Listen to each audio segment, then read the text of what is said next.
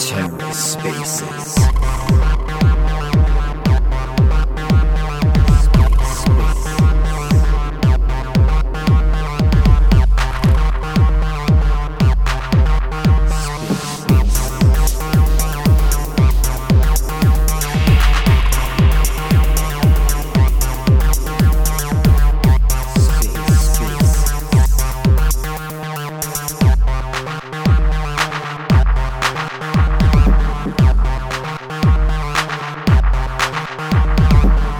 Hello and welcome to the Ether. Today is Wednesday, September 28th, 2022.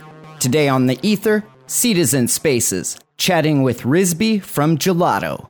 Let's take a listen.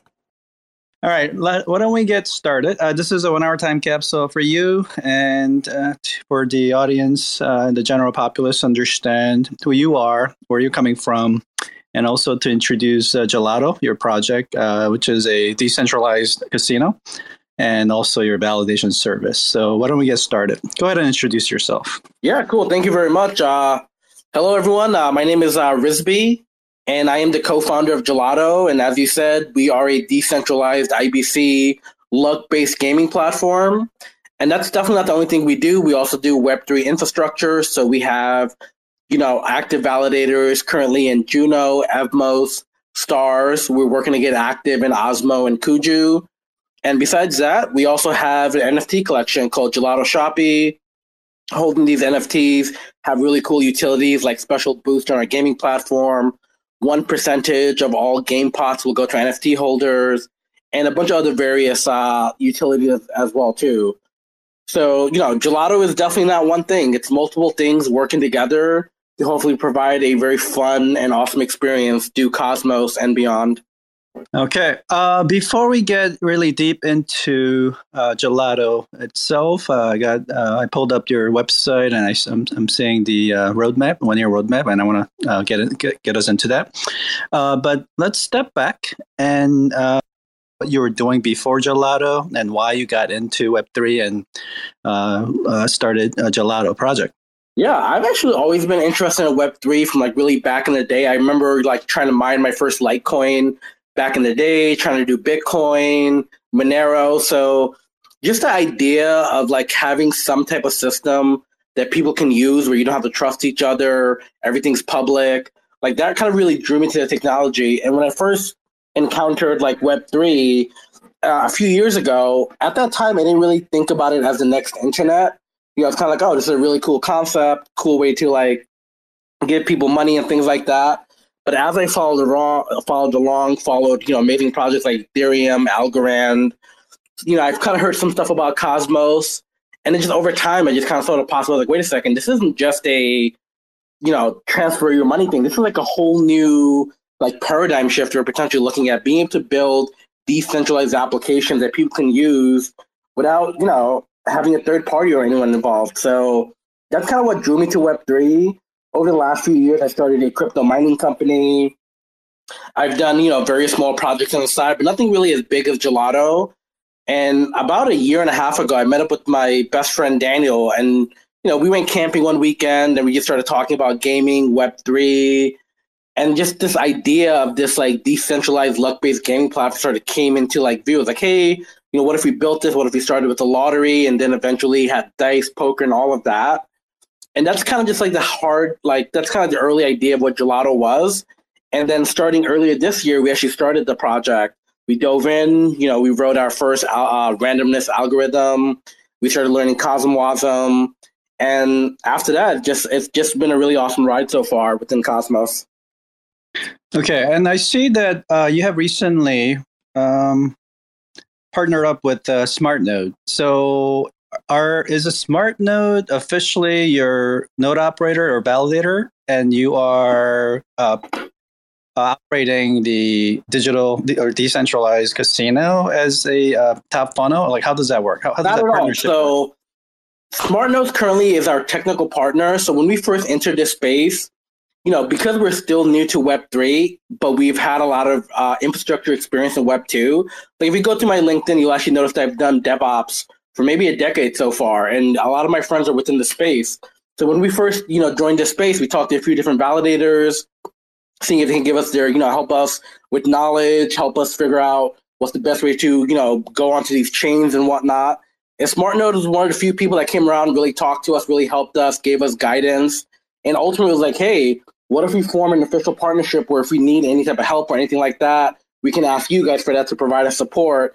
And if you guys need any type, because eventually, I know smart nodes they want to get into like building their own DApps and things like that. So then they would be able to leverage our knowledge and our help.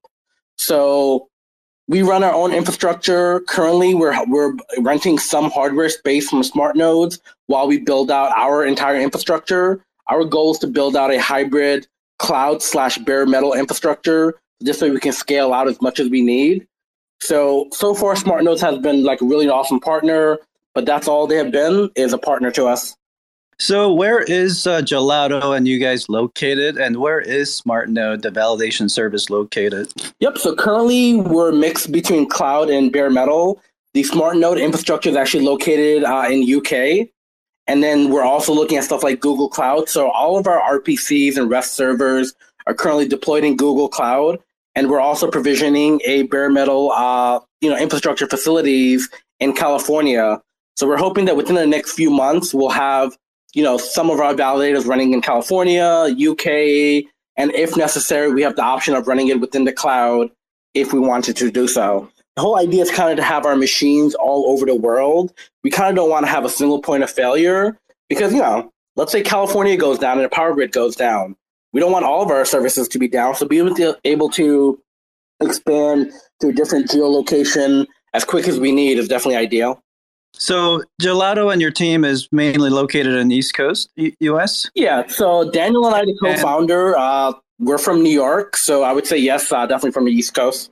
And the you said the smart node is uh, mainly located in UK, right? Correct. The data, the data, the data center is located in UK. And how long has uh, how, how long have you has uh, smart been around, and when did you when did the Gelotto start? SmartNode has actually been around for a while from what I recall. When I first entered the Cosmos space, I think maybe two years ago or something like that, I started staking and stuff like that, and I saw the you know SmartNode was like, hey, it was one of the options. One of the things that kind of drew me to them in the beginning is they had something called flash protection. I was like, oh wow, you know, if something happens, these guys will sort of you know uh, take care of it. So that's kind of what initially drew me to them. And when we started our uh, validator slash you know Gelotto you know project we started i started initially talking to all the people i've initially staked with so i reached out to various validators and it just happens to be SmartNode was one of the first early people to reach out to us give us guidance and it's been great ever since is uh, SmartNode running all their validator service on Google Cloud or AWS Cloud, or do they actually have their own facility where they run their bare metal service? It's all on bare metals. Cloud SmartNodes itself does not use anything in the cloud. We ourselves, Gelotto, want to build a hybrid infrastructure, which is bare metal plus cloud. This way we can scale as much as we need and have high availability. But SmartNode does purely bare metal. I might have heard uh, SmartNode offering their service to other uh, entities, other uh, uh, labels, uh, like as a white label service. Is that what is, is would this be what it would be uh, considered like a white label service? Oh, definitely not. We have our own DevOps slash infrastructure team. It's currently me and another engineer. So we actually run the infrastructure. We run the validator. SmartNode doesn't have our keys or anything. They're just giving us hardware space for the particular, you know, for whatever validators we want. And they're also giving us additional support if we do need it. In the early days, we definitely had a lot of questions like how to get started. But since then, you know, we have in total five validators. You know, we don't ask too many questions anymore, but it's nice to know that if we need something, we at least have a direct line to someone who's definitely very experienced in this space. And since uh, SmartNode um, your current reliance on SmartNode as a validator service, your it sounds like you are doing some DevOps and uh, have your own servers within your facilities. Uh, where is SmartNode's most of the uh, nodes and uh, uh, distributed uh, server networks located? Mostly in Europe, I assume. That's correct. It's mostly in Europe today. Uh, the reason for that is, you know, Smart Node wants to be able to like run to the data center if there's an issue or be able to help out. So that's why it's located mostly in Europe, uh, near them. But the goal for Gelotto, at least, is to be globally distributed all across the world. And uh, again, I guess it will be the last question on SmartNode, uh, spe- specifically, I guess because your backend is currently uh, connected to them. The um, are they? You said Google's. Uh, they're using Google Cloud and not Hetzner, right? No, no, sorry. I'm saying we're using Google Cloud for some stuff. From what I'm from what I understand, they don't use cloud at all. They're 100% bare metal. As I said, Gelotto wants to do a hybrid infrastructure where we have some components in the cloud and some components in bare metal, and this ultimately allows us to be able to scale out whenever we need. We're actually looking to containerize all of our services, including validators, RPCs, relayers, REST, and so forth. Since you are a Smart Node's uh, customer, uh, would would you be able to get back to me once you find out more specifically what what like their their nature of service? Because you're saying you you guess they are, or you're you're kind of assuming. Uh, I'm I'm wondering if you could find out specifically wh- whether they are running bare metals on their own distributed services or whether they're relying on I can, only, I can only speak to what we have, you know, what type of partnership we have. And from that perspective, we're renting, you know, some server space for them. So in terms of their own operation, what they do, you know, who they work with, we don't really have any insight into that. It's the same equivalent of if we went to a data center in New York, but like, hey, can we rent your server space? That's what we're doing with Smart Node. But the additional benefit to that is if we have any validator specific questions or questions about Cosmos Infra, they're sort of there to help us give us that assistance. Great.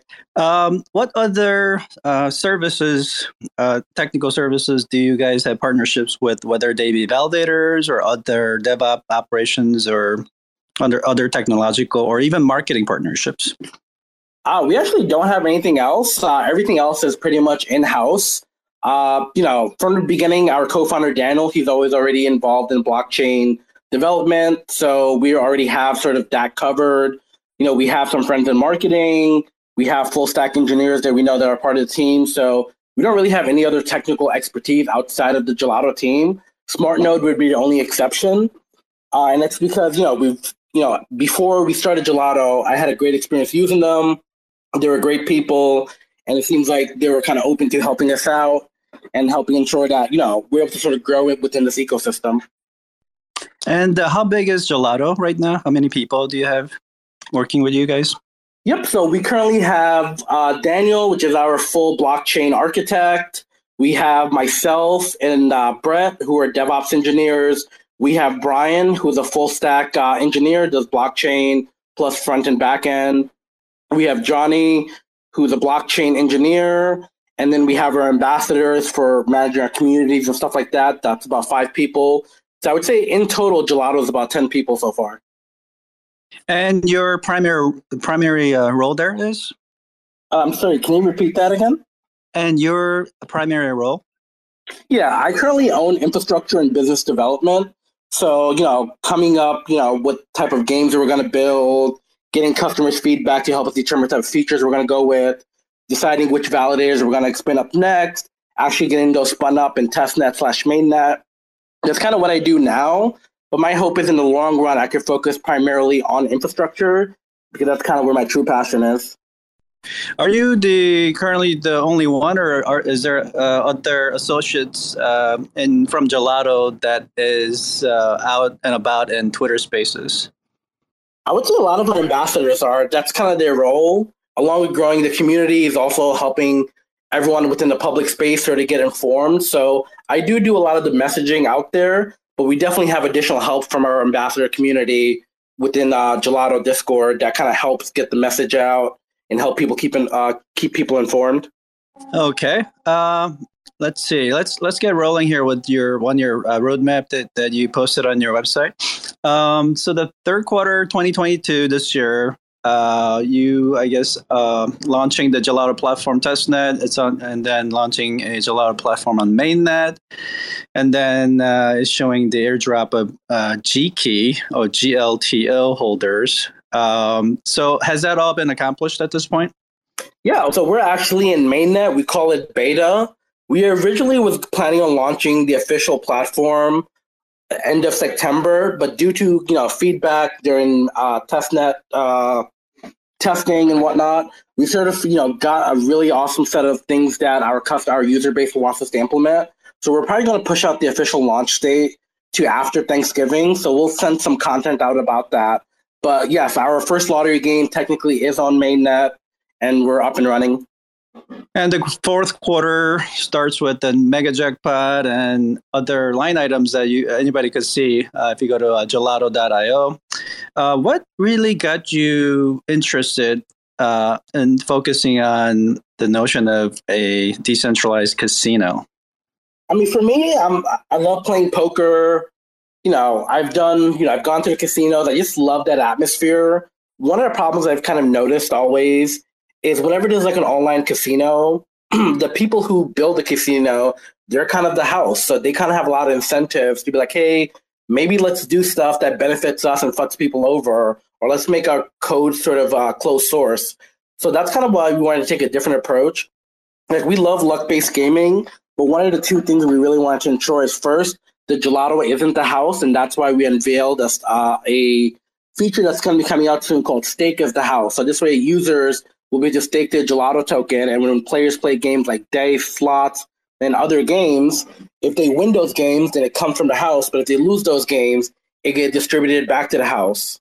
And the other big thing we want to do is make all of our code open source. So currently, if you go to our GitHub, all of our lottery contract, our airdrop contract, our token contract, all of that's open. Everything happens fully on chain. And that's a goal for us is to keep doing that. We don't want to do anything in a backend service that people can't see. We want everything to happen on chain where it's fully auditable. And it looks like going into first quarter 2023, your main goal is to create a DAO, right? Using the staking of the GLTO. Uh, and then uh, following in the quarter, uh, second quarter 2023, it looks like you're going to be adding some N- NFT um, um, assets. Um, and the rest of the rest of the year for 2023 looks like just building on that platform, the Gelotto platform for the multiplayer games and whatnot. So, if you could just uh, briefly summarize for us what your plan is for the next year. Yeah, definitely. I think that that was going to be a really big important part. One of the things we wanted to do from the very beginning is ultimately make Gelotto a framework. We want to show people all the types of games you can build on blockchain and then give those people those tools. Like, hey, you want to do randoms on chain? Here's a package to implement this. You want to do this? Here's something you can implement. The goal kind the goal is any game builder should be able to come into the Gelotto platform, make their own game, get it running on testnet, if the community votes for it, then it goes to mainnet, and then those game builders can collect a royalty as long as those games are used. So I think having a DAO in place will sort of help us ensure that people who are interested within this space, that there's some type of funding that they could take advantage of to help ensure that they're able to be successful. To me, you know, I'm not sure if you're familiar, but there's like uh, Mario Maker.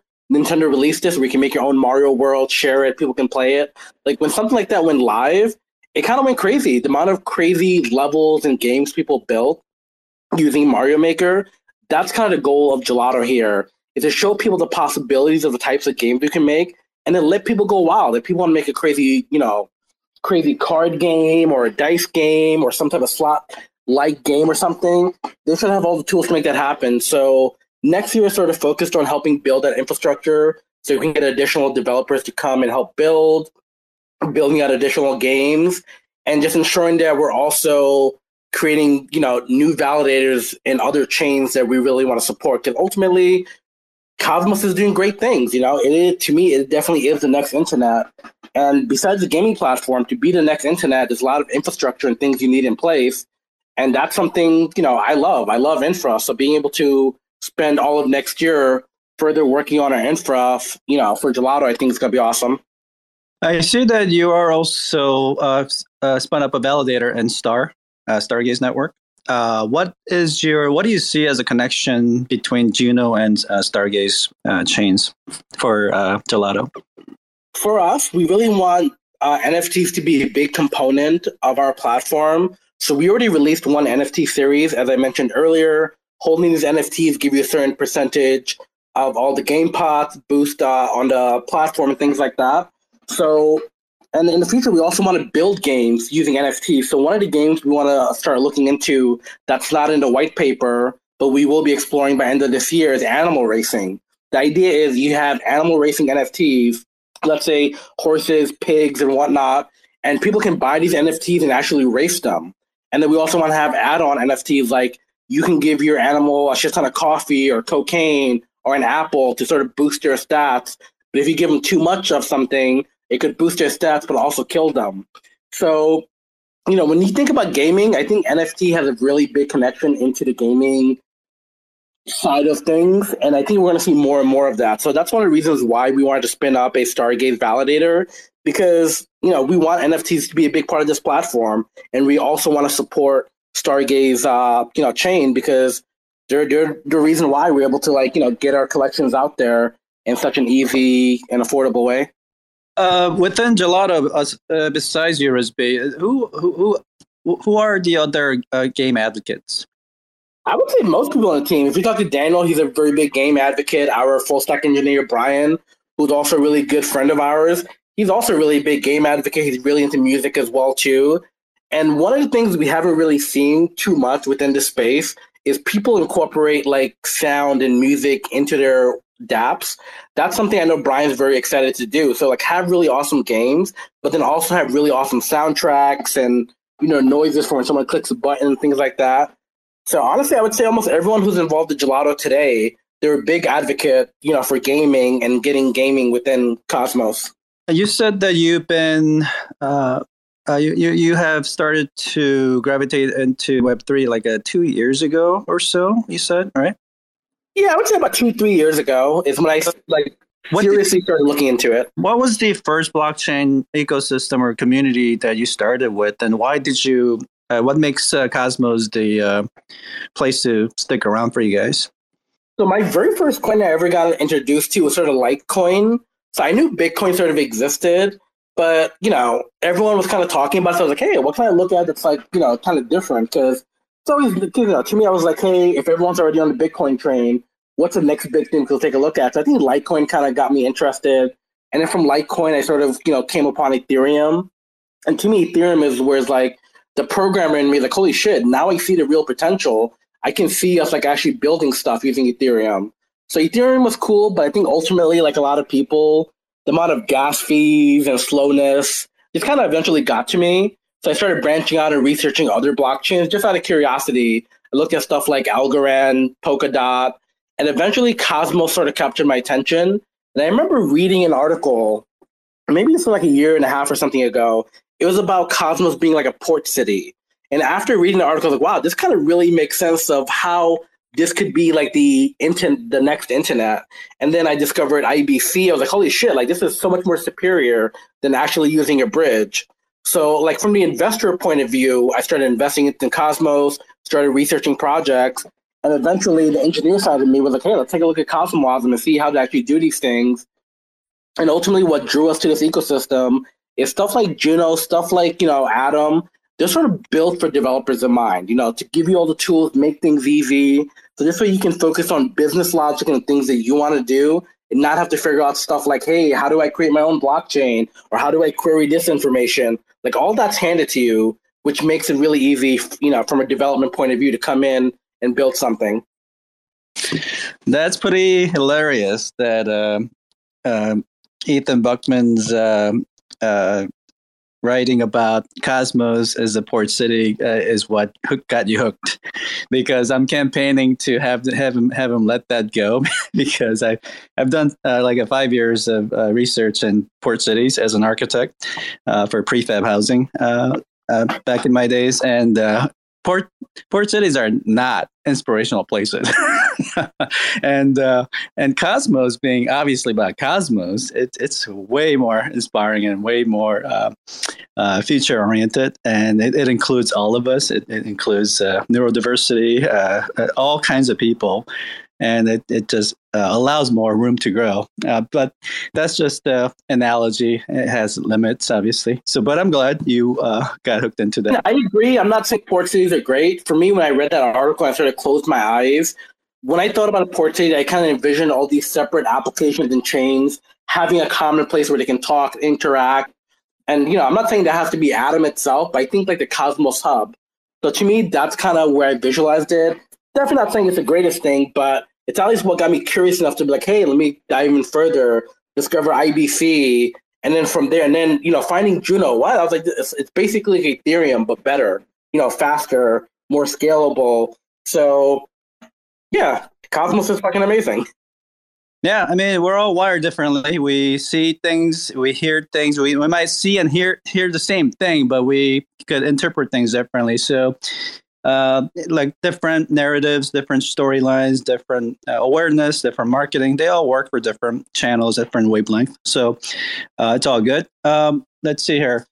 You, um, let's see, we're about a halfway mark here. And uh, let's get to the juicy stuff, spicy stuff. Um, I first heard about you actually now that I've been listening to you for close to, I don't know, like 20, 30 minutes. Um, like I, I do recognize your voice. And the first time I heard of your voice and of, of Gelotto at first was on uh, Twitter Spaces. And I stumbled into because I follow uh, Kevin Garrison at uh, Oni Validator, and he's and I, I didn't know who he was at first. I thought he was just a free uh, fellow citizen of Cosmos, and then later I found that he does validations, and I found that he actually is one of the lead uh, leaders and Junos uh, that came on later out of nowhere, and now he's doing a great job. And so I first heard of you and uh, Gelotto because there was obviously some sort of contentious uh, stuff going on with what you were doing, what how you're trying to do NFT drops to uh, as a validators, and I I believe I, I didn't get too far back researching into it, but I believe Kevin Garrison, being quite you know known as a, a diplomatic guy, was actually I don't want to like I don't for lack of a better word like putting a palm in your face, right? Like saying no, you can't do that which kind of goes against a permissionless state of Juno. But again, like that's not really me understanding fully what went on before that. But on that spaces, I remember uh, distinctly remembering that uh, Kevin Garrison was kind of backing off of his uh, hard uh, stance against no, and then was having a conversation with you guys in a, in a group community. I believe there was like 50 or so people. Mm-hmm. And it sounded like he was coming around to being more open, and then you were being quite uh, patient, in my understanding, because you were obviously alone in your advocacy for this casino, this uh, NFT drop, and and from what I could hear, again, I don't know you that well. Um, I from what I could hear, it was a lot more of a Web two mentality, right? Coming into Web three, and that's the kind of conflict or a cultural difference maybe that I kind of uh, heard, and so and and then uh, I invited you to the space yesterday or two days ago because uh, Jacob Gadikian at Notional was posting some video while he was down in uh, Cosmoverse right now about you and about you uh, your um, uh, what is the word that I'm looking for? Like what you're about, what you're trying to do. Like they were talking about with the Cronus and other validator at the conference about doing some sort of governance slashing.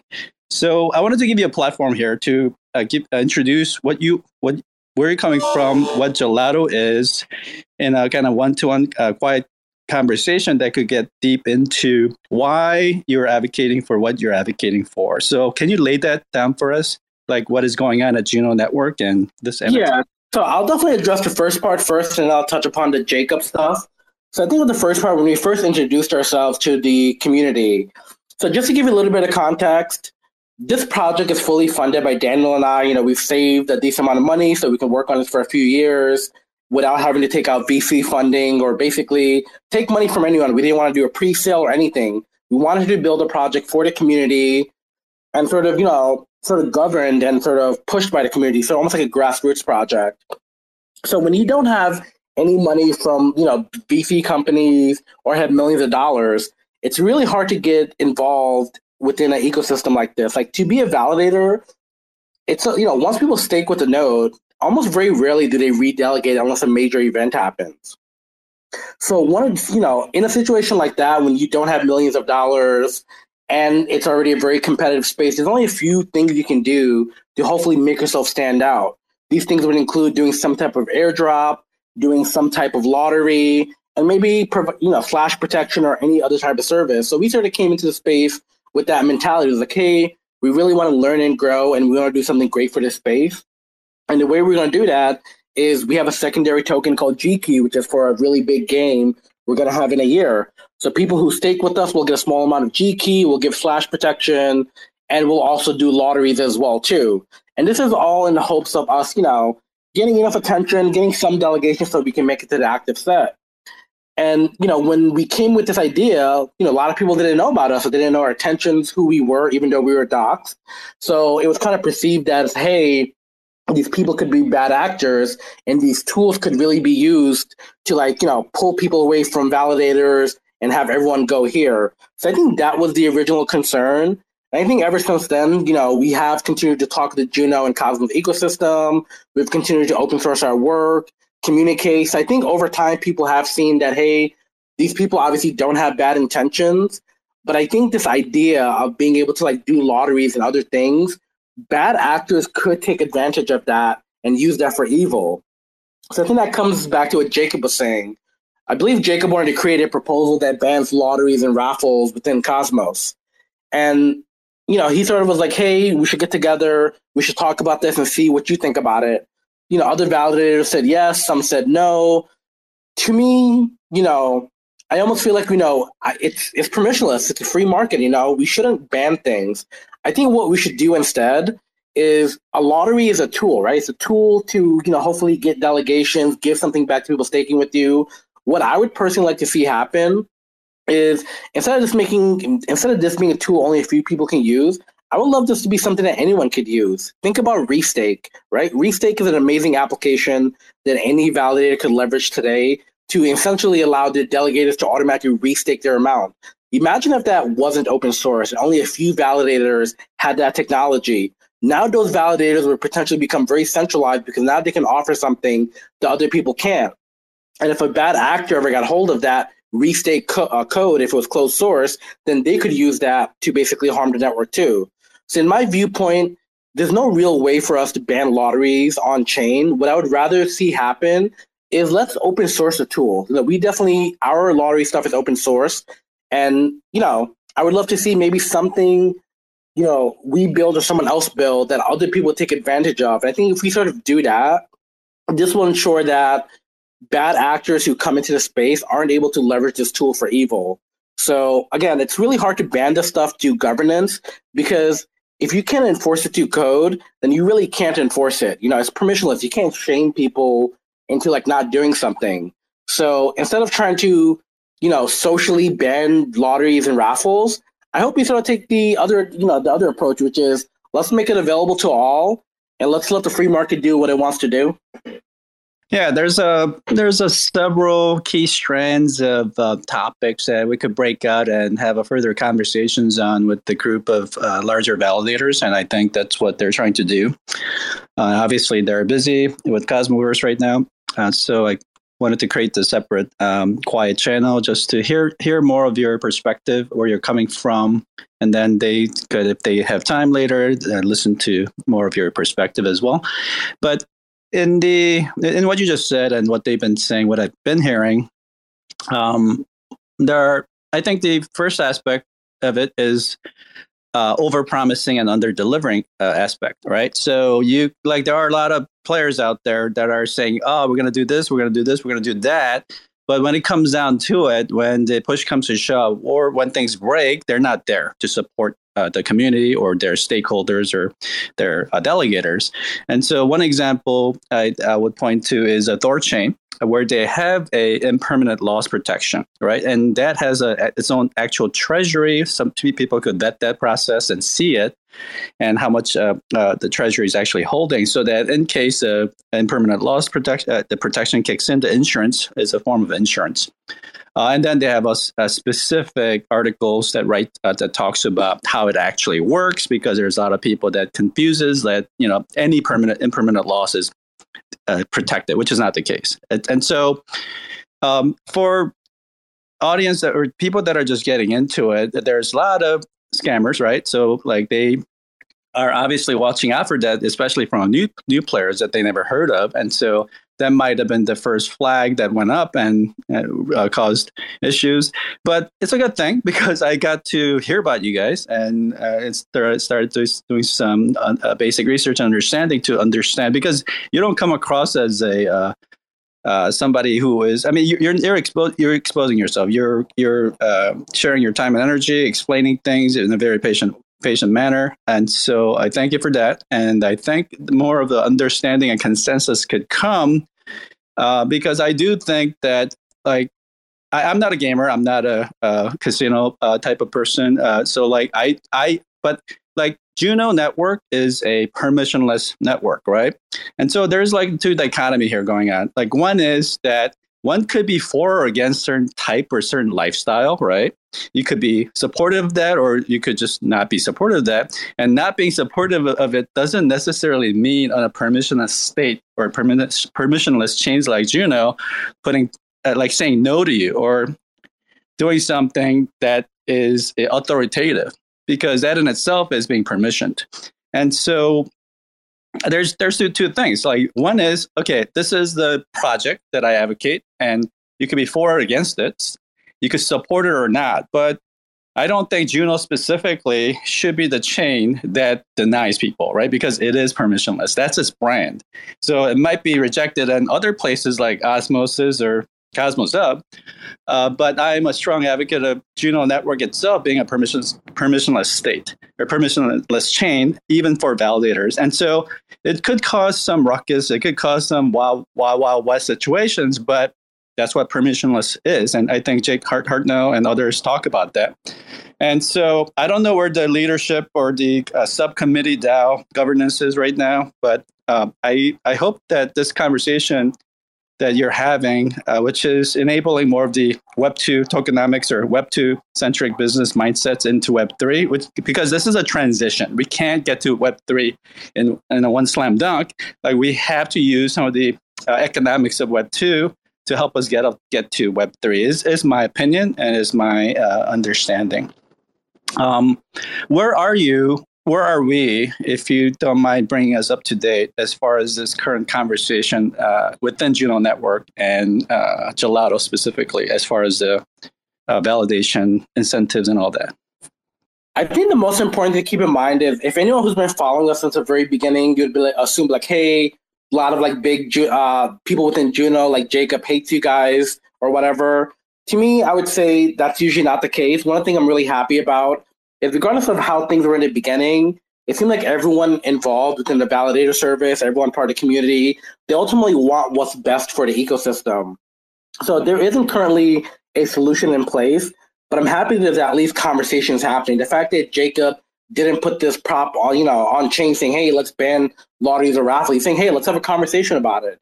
You know, same thing with slash protection, but like, hey, if you guys have it, let's find a way to do it through code. This way you or anyone else can prove it. So I think that's kind of what we need more of. Is ultimately it is permissionless, but I think we should all you know try to work together to make sure that it stays fair for everyone. To me, you know, I look at the current problems we have in the world. So I love capitalism, but like in America, for example, you don't really have capitalism. You kind of have capitalism to the poor for the poor, and you have socialism for the rich. You know, the idea of you could bail out, you know, save a company because they've done a terrible job and bail them out. I hate stuff like that. I don't want to see stuff like that happen within Juno. What I want to do is just make sure that everyone has a fair, fair and free chance to do whatever they want. If you are a bad actor and you're trying to harm the network, there's stuff in place like slashes to help prevent that. I'm just not in the camp of telling someone what they can or can't do. The same way I don't want someone telling me what I can or can't do. But if there is something that's being done that's perceived to be harmful for the network, I'm just saying, let's all talk it out. Let's get to a solution together. And whatever it is, I think it'll be much better off by having everyone's input versus one person saying, hey, this is what I want. So I'm just going to go ahead and do it.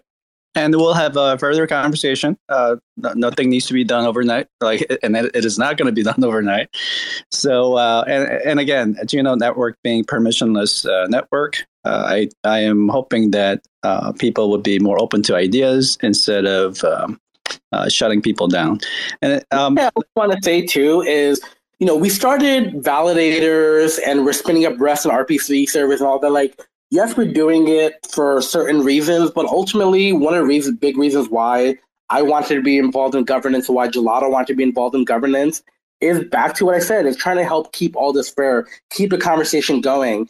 I think recently, you know, there was someone who like proposed, you know, funding for Juno, like, hey, we're building X, Y, and Z. We need this type of funding. The usual mentality is, hey, we're going to give you no funding. You got to do everything yourself. You got to prove it. And then we might give you something. To me, that's not really a great way to grow a network. I believe in the opposite. If you have someone who's experienced, they have the roadmap, and you can see what they plan on doing, let's give them a shot. I kind of want to try to bring that type of mentality into the Cosmos ecosystem where it kind of is, you know, fair for most. You know, sometimes if you got in early enough, like imagine if you're one of the early Juno validators, you're like top 10 or top 15 now, you might kind of forget what it feels like to try to climb up there and try to like help the uh, ecosystem. So I just hope that more and more validators and people get involved and try to help ensure that these chains remain like competitive, you know, accessible to most, and ultimately just healthy.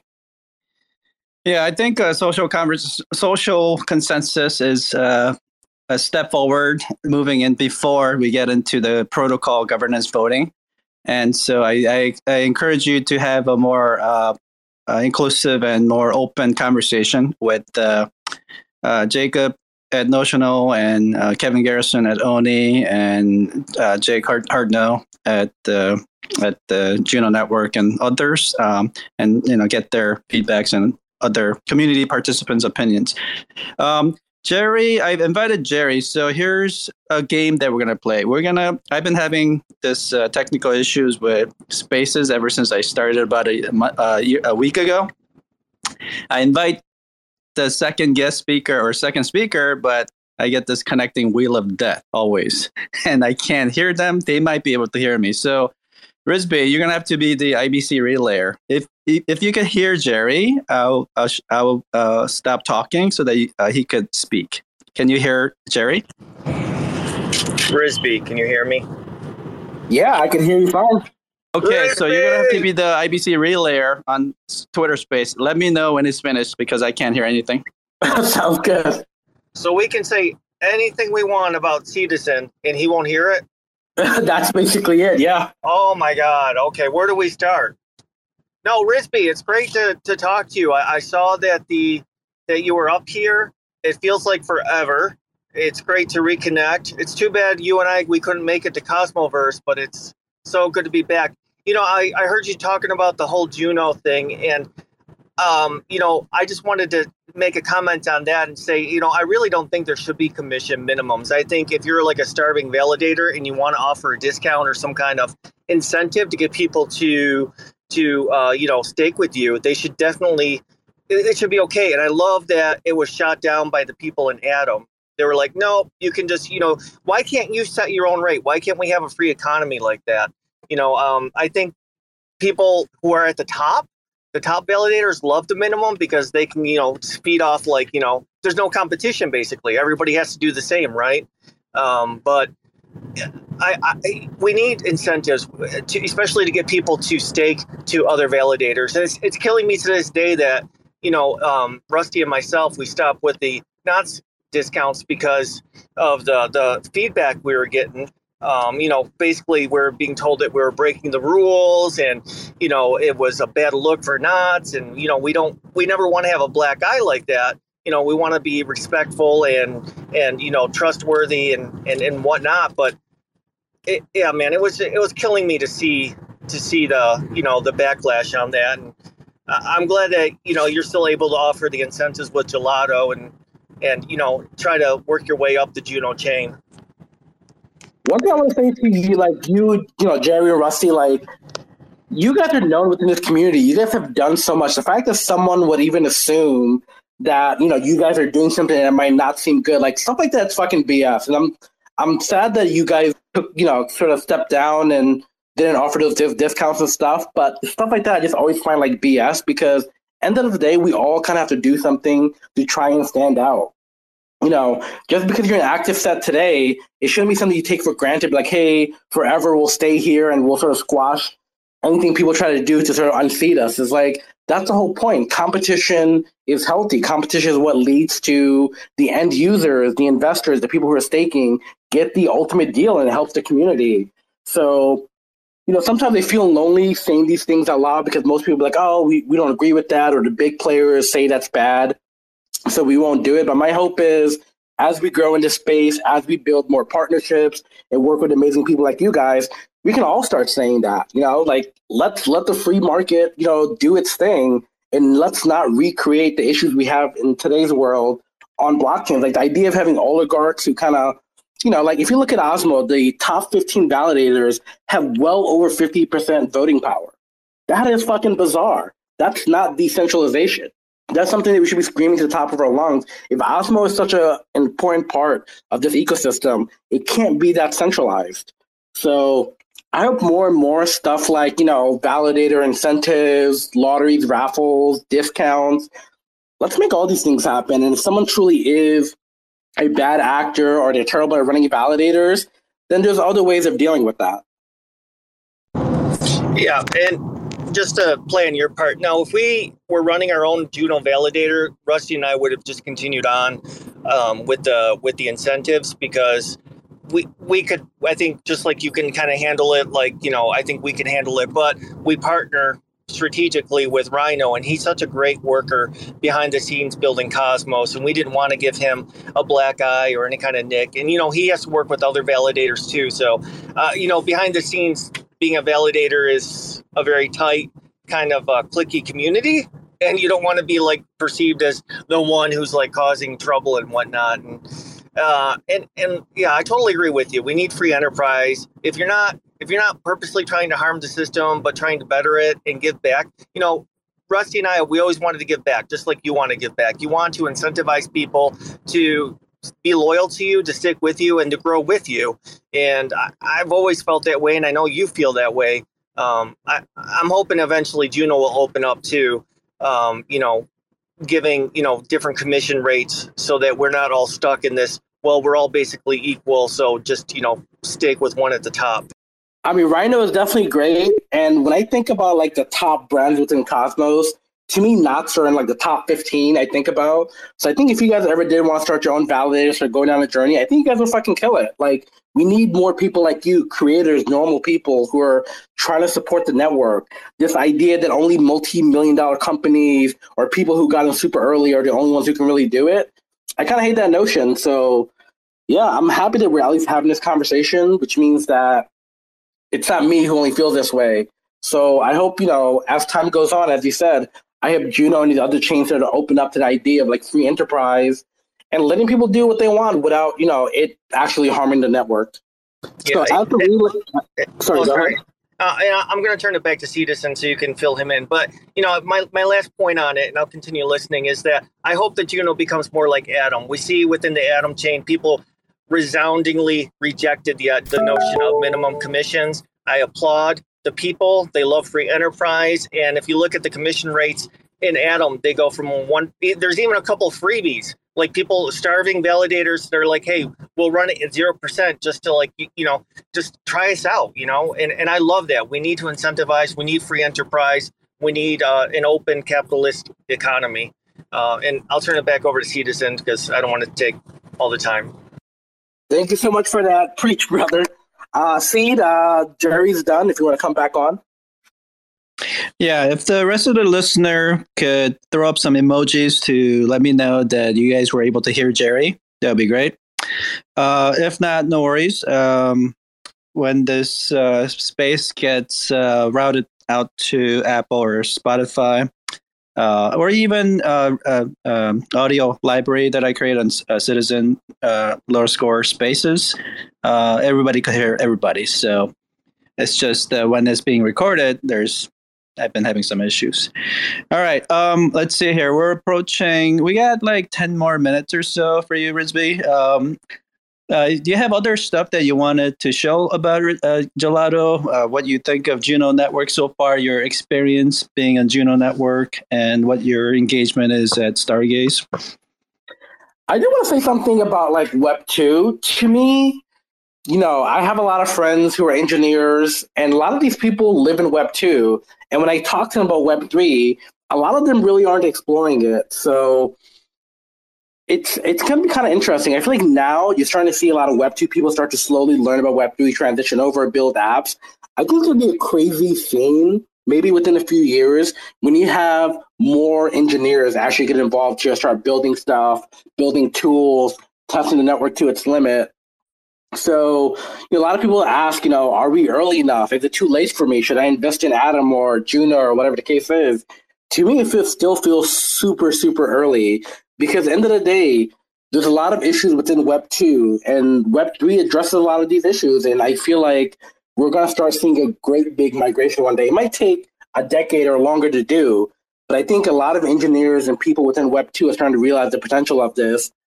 And when you have a chain when you have an ecosystem like Cosmos that's sort of built for developers and anyone to get in to start, you know, start building stuff, you know, right out the gate, I think a lot of exciting stuff is going to happen. So, you know, why is stuff like Shopify so awesome? Is because people can easily go build their stuff and have a shit ton of applications. I think that's kind of what we're going to see within the Cosmos ecosystem as well. Just a crap ton of crazy applications. Are you uh, currently uh, programming with the Go or Rust? Uh, me, I'm Go all the way. Uh, so a lot of my coding happens on the infrastructure side. So that's why like Go is where I first, you know, where I jumped in. I love it. But I am also starting to uh, pick up Rust. Uh, I think Rust is great as well. But Go is definitely uh, my first love. So you must have picked up the uh, Twitter stream where uh, people like Frey and um, Facebook Research and the uh, Paradigm venture. They're doing the research project on eliminating Tendermint altogether as a, uh, a consensus consensus layer, and there are some amongst um, within Cosmos, um, like Larry OX and other developers um, at the uh, Delphi chains. They're talking about getting rid of Cosmos SDK as well. So, have you like what are your thoughts on that? I, I, I know you're early, and this is also an early conversation. This is only a research. This is not what's going to happen overnight, and there are obviously different camps of thoughts. To me, like I, I kind of feel it's too early for me. At least as a developer within this space, to sort of be able to say how I truly feel, like what are the pros and cons. All I can say is what we have right now is working. It's made it easy for our team to get onboarded into the Cosmos ecosystem. If someone wants to come in, build their own blockchain or do stuff, it's all working.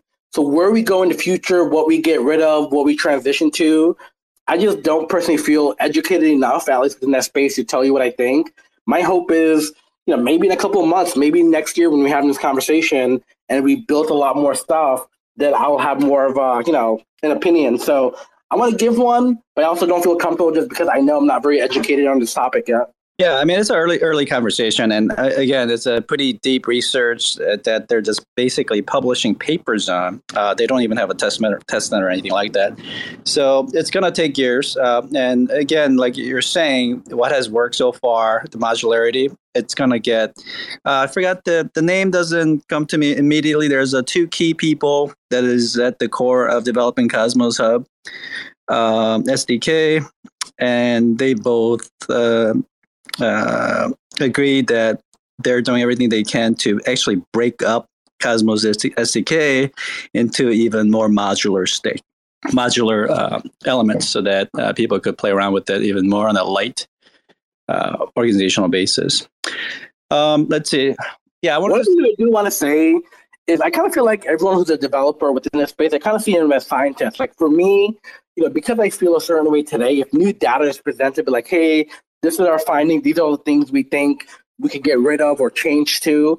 Like I'm happy to move in that direction. Like I'm never like, hey, this is what it is, so we got to stick here. If they have a better idea of what they could do to make this more accessible and easier for people to use, and the data is there, hell yeah, let's give it a shot.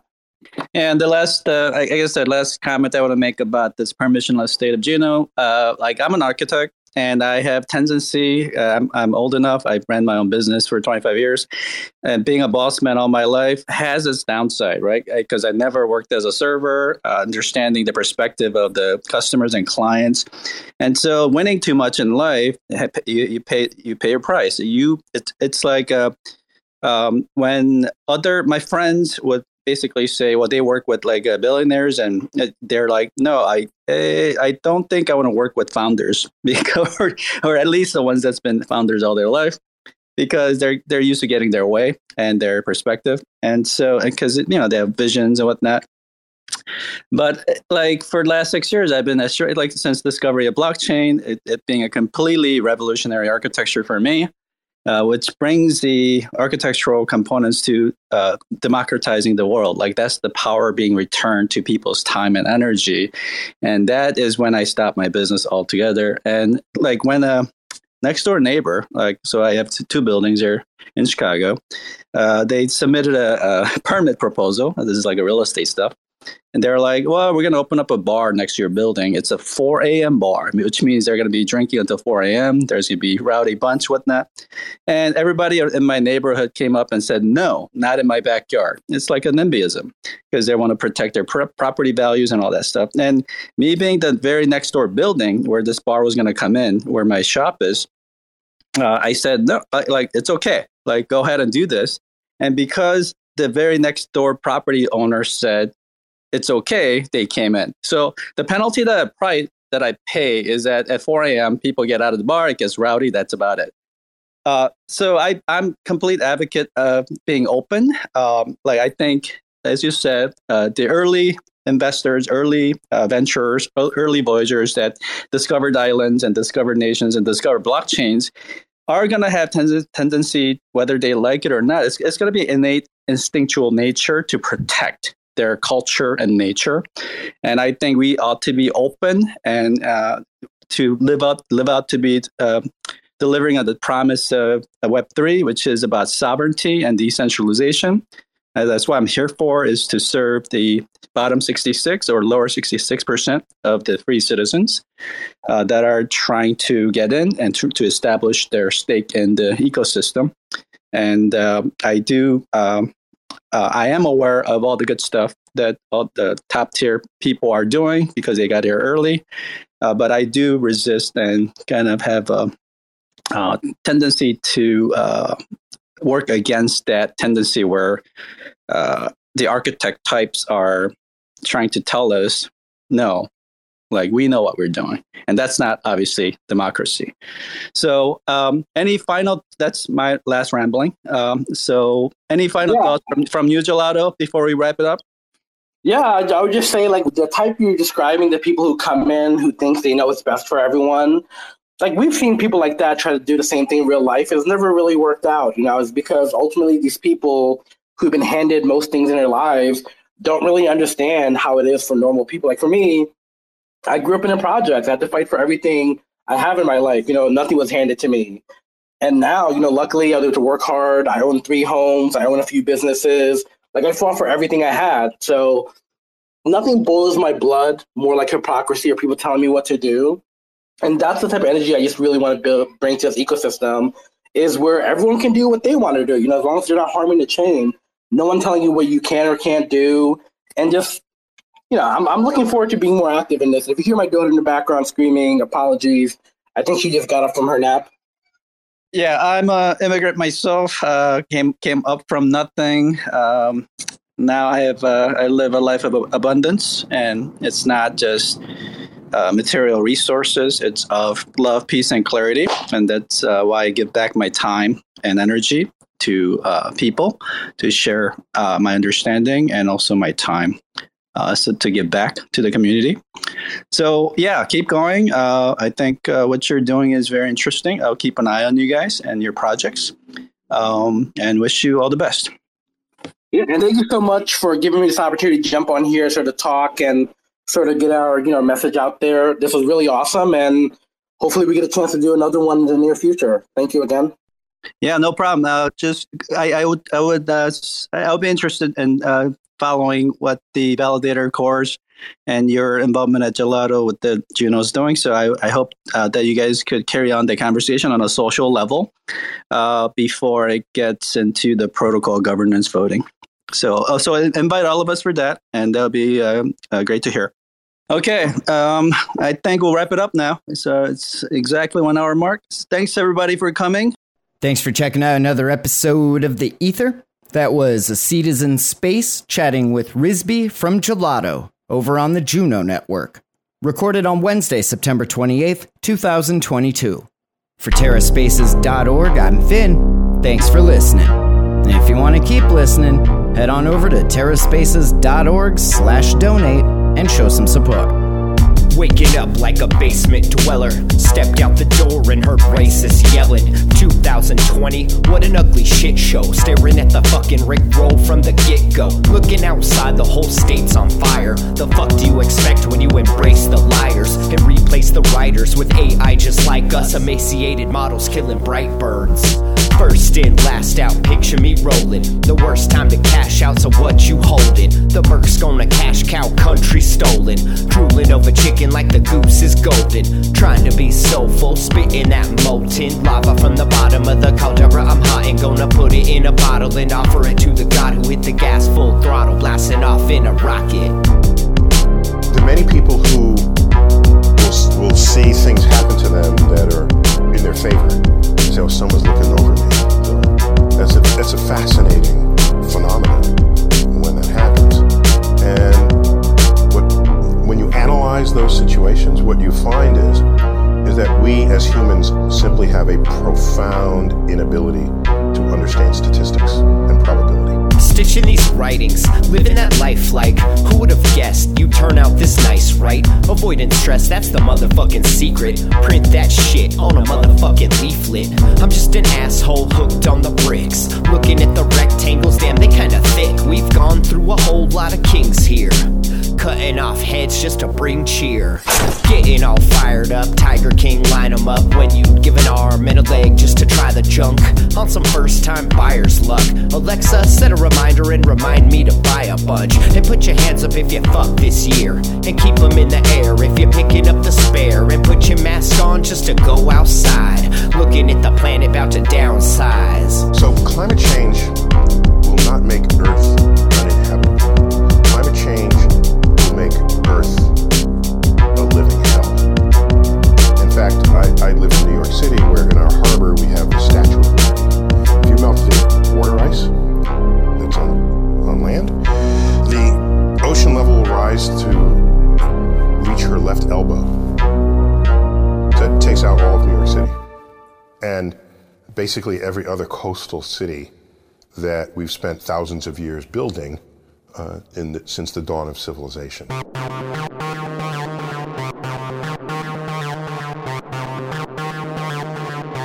Terra Spaces.